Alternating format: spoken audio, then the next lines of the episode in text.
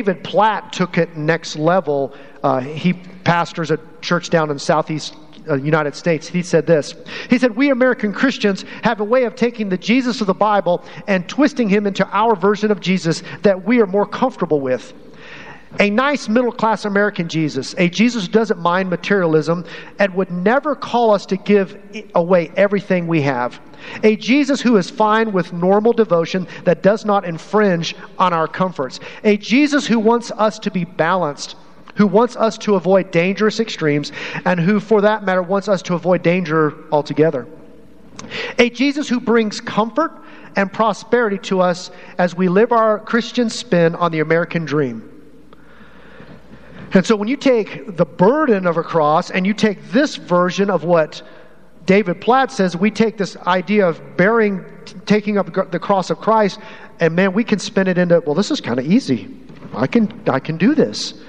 And what, what we're seeing is that to, to bear the cross of Christ is going back to dying to self determination, giving up our agenda, doing no longer trying to do it on our own, and allowing the cross to do what it was supposed to do, to redeem us, what Christ did. And see, what we celebrate today is that the fact that the resurrection has happened, that means that the Christ, the cross is even all the more powerful because of what it did, what it provides for us. And so when we talk about taking the cross, it's not this, whoa, here comes this heavy weight. I mean, Jesus said, My yoke is easy. He said for a reason. Because when you're not just self determined anymore, when you're not trying to do it yourself, the, there you go. We die to self determination, to running our lives, and surrender using Jesus for our agenda. We're going to say this a lot. We're going to look at three questions this morning that give us clarity to what Jesus was talking about in reference to taking up your cross. And it's who is Jesus? What did he come to do? And what does he expect of us? Okay? He really got three things. Who is he? What did he come to do? And what does he expect of us? Okay? And so if you've got your Bibles, Mark chapter 8, we're in verse 27.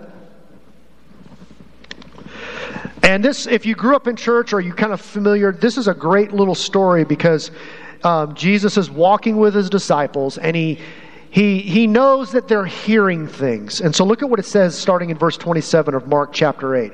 It says, And Jesus went with his disciples to the village of Caesarea Philippi, and on the way, he asked his disciples, Who do people say that I am? Now, the reason he asked this is pretty amazing because he knows that people are going, are talking. And whether you realize it or not, those people can influence the disciples. Is he really the Messiah? Is he really? Uh, and the disciples are going, Is he really this guy? Is he really the guy? Uh, and, and everybody was kind of throwing out names of who this Jesus guy really was.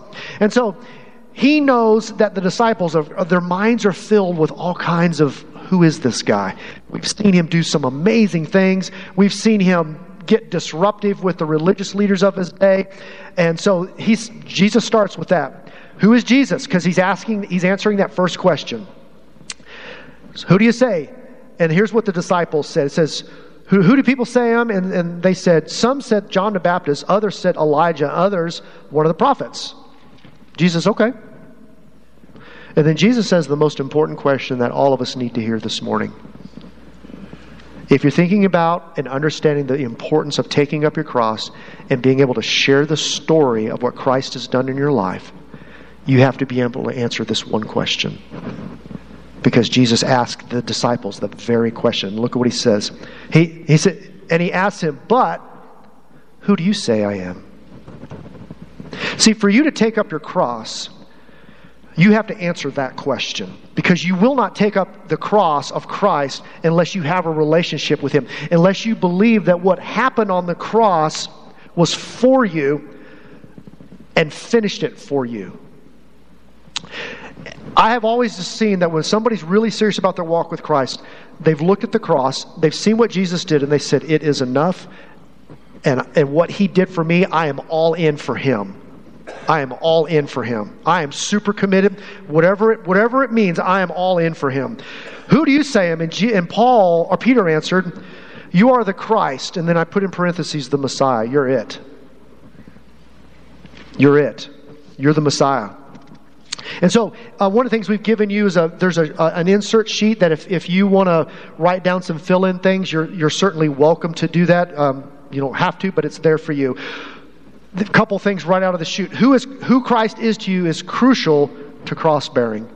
See, who is Christ? I said that a second ago. If, if you do not fully believe who Christ is and that what he did for you and what he did on the cross for you and resurrection and the forgiveness of sin being available to you, you will not take up your cross and follow him.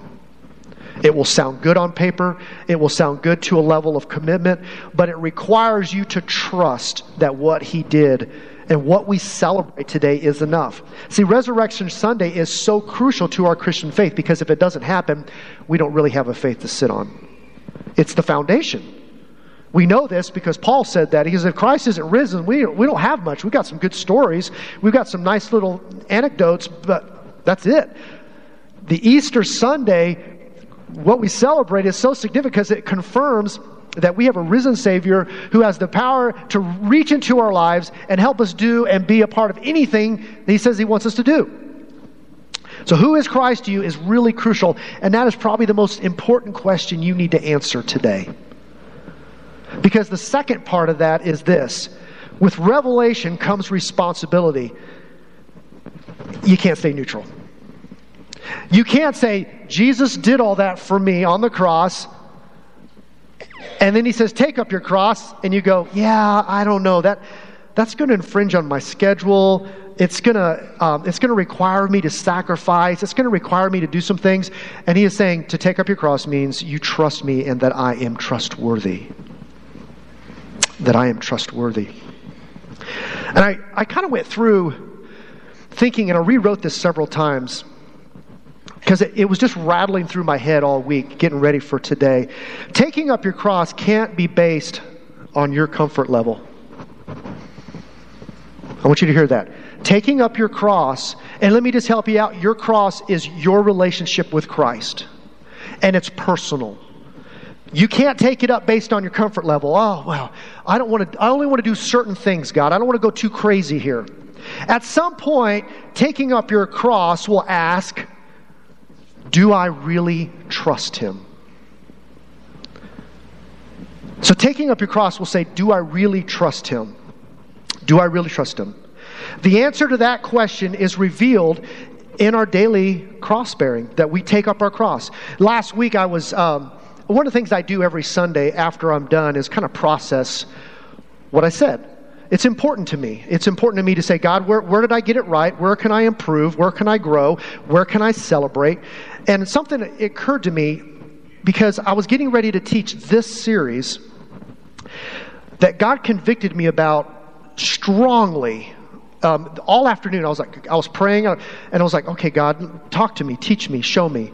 And something that happened is I said, one of the things I said last week is, and you can go back and listen to it, that's free. Um, as I said that that w- the last part of Philippians we were talking about was this idea about about giving a percent to the church, giving giving ten percent, and that's that's the baseline. That's what the scripture says.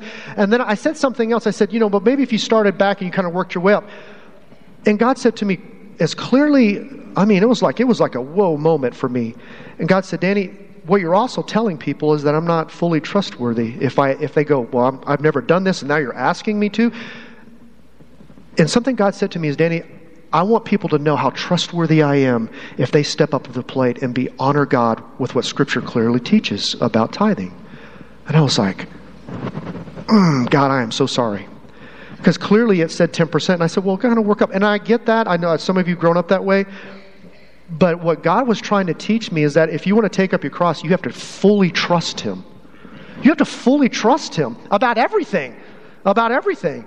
And so I, I saw that, and it was like, that was just, uh, like, okay, God, I get it. If you want to take up your cross, you got to trust Him with everything, every area of your life, because that will demonstrate how much you're going to cross bear. Taking up your cross can't be based on your comfort level. At some point, taking up your cross will ask, Do you really trust Him?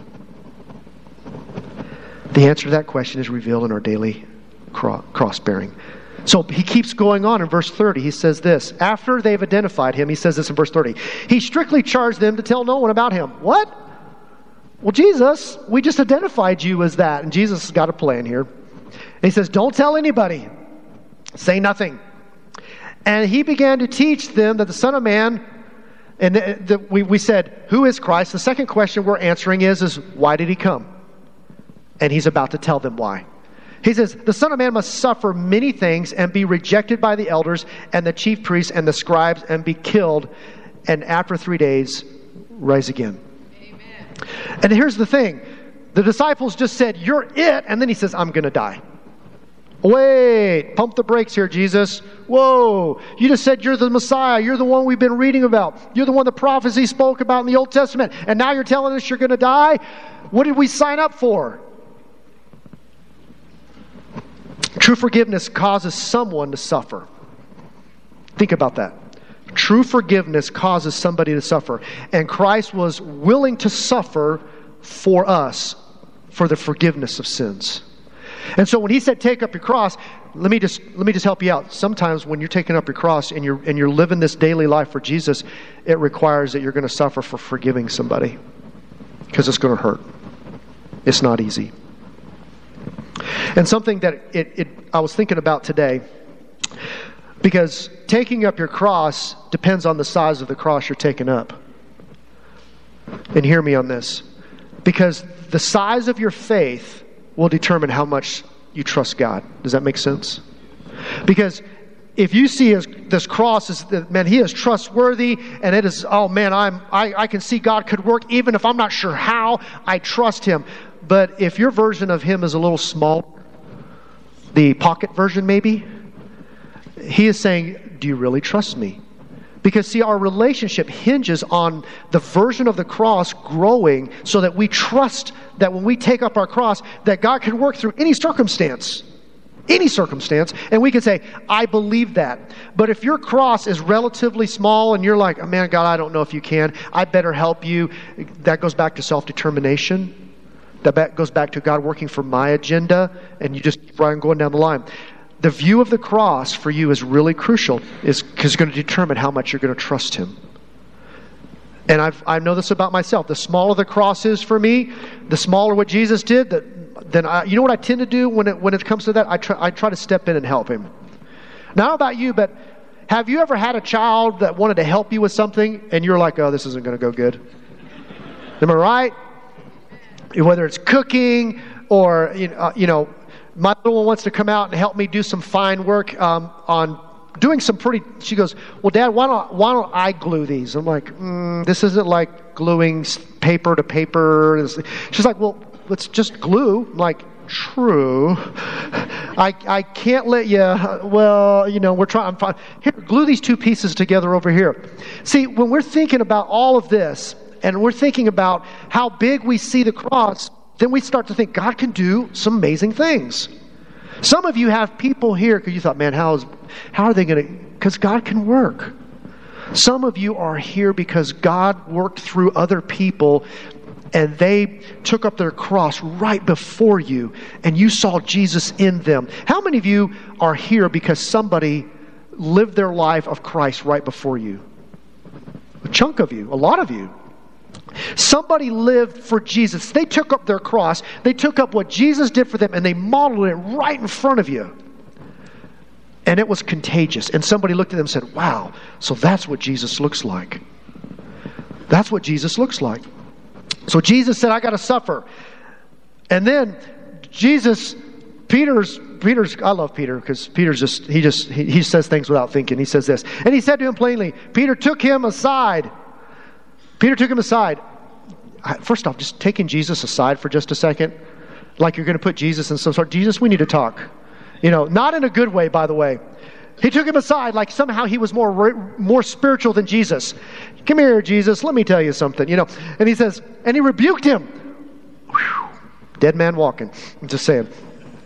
But turning to his disciples, he rebuked Peter and got, he said, Get behind me, Satan. How would you like to be how would you like to be? My name is Danny, and also your name is now Satan. You know, it's like he, he said, Get behind me, Satan. You know why he said that? He goes, Don't interfere with what I'm trying to do. Don't interfere with what I'm trying to do. Can you imagine when the disciples looked at Peter and Peter, and Peter gets up and he goes, What is he doing? He is grabbing Jesus by the hand or by the shoulder and going, Come here, can we, we need to talk. Um, I need to teach you some things about this. And all, I can you imagine all the disciples going, I'm glad he's saying that because I didn't have the courage to get up and do what Peter's doing. But it's interesting because the, the key word in this, this little passage, seeing the disciples, that means all of them were in agreement.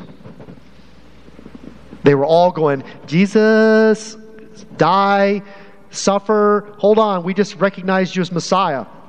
Get behind me, Satan, for you are not setting your mind on the things of God, but on the things of man. Like the disciples, we want a version of Jesus that we like. We want a softer version, a tamer version, one that doesn't ask us to do crazy things for Him, one that doesn't say, well, man, God, that's got to be a missionary or a pastor or somebody else who's been a Christian a long time. That's not what you've asked me to do. And Jesus was clearly telling his disciples, Do you trust me? Do you trust me? Because if you trust me, what I did on the cross, then take up your cross and live for me.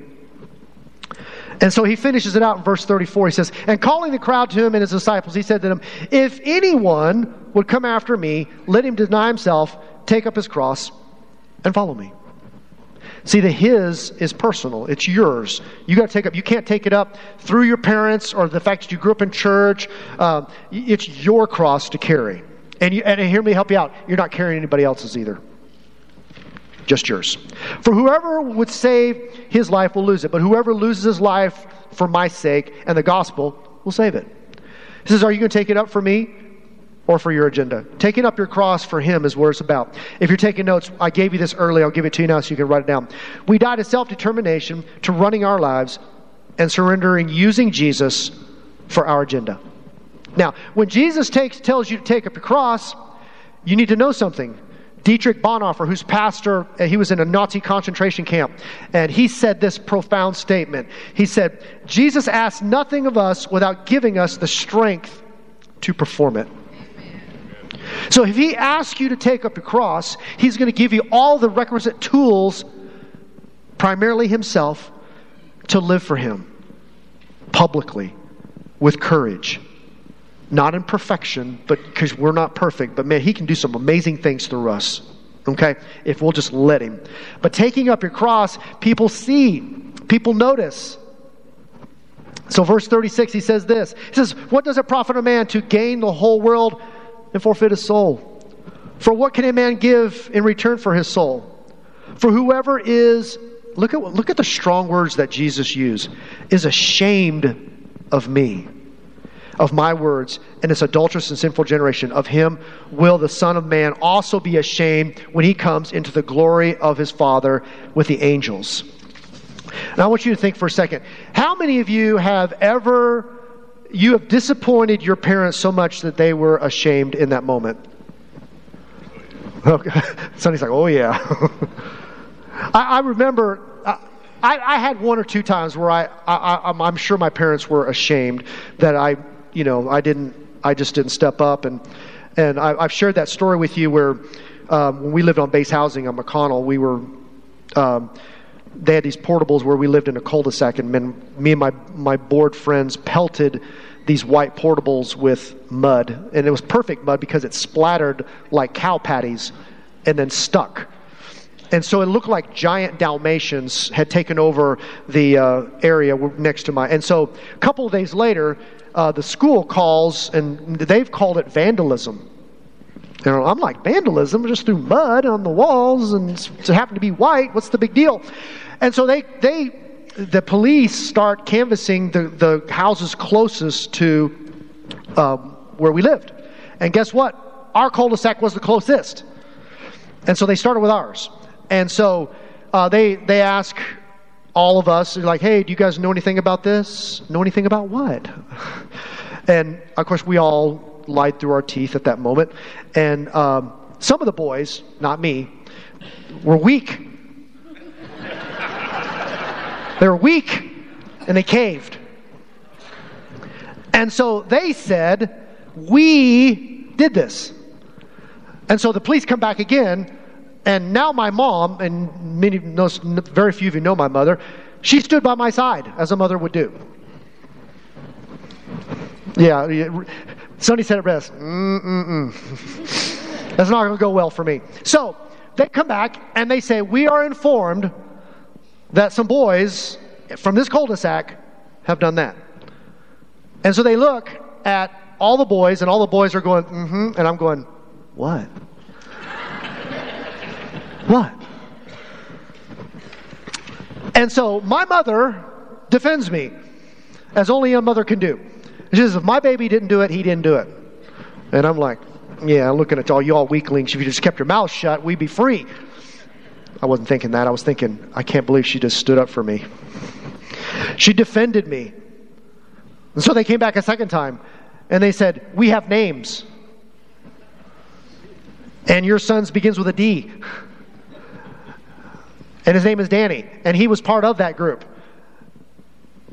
And I'll never forget the look on my mother's face when she realized that she had defended my honor and I had lied.